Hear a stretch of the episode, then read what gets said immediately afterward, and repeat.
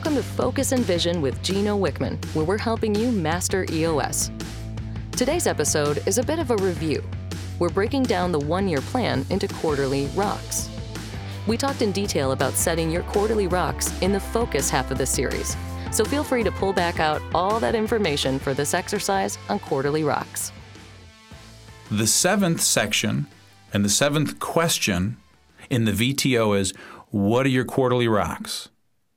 And so now, with a clear one year plan, we need to, once again, throw that stick out there 90 days into the future and determine what are the most important three to seven things, rocks, this organization must get done for us to be on track for that one year plan. So, step one, you're going to decide the future date. I recommend keeping it on a calendar year, so tie it to the end or beginning of each quarter. From there, you're going to decide what are the revenue numbers, what is the profit, and what are the measurables on the quarterly basis.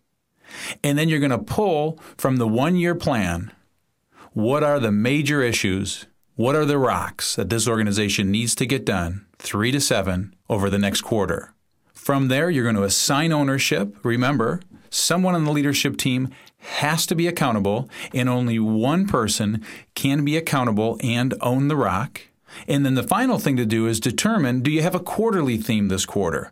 Is there a theme? Is there a focus that we really want to shed light on for this quarter? Sometimes you will, sometimes you won't.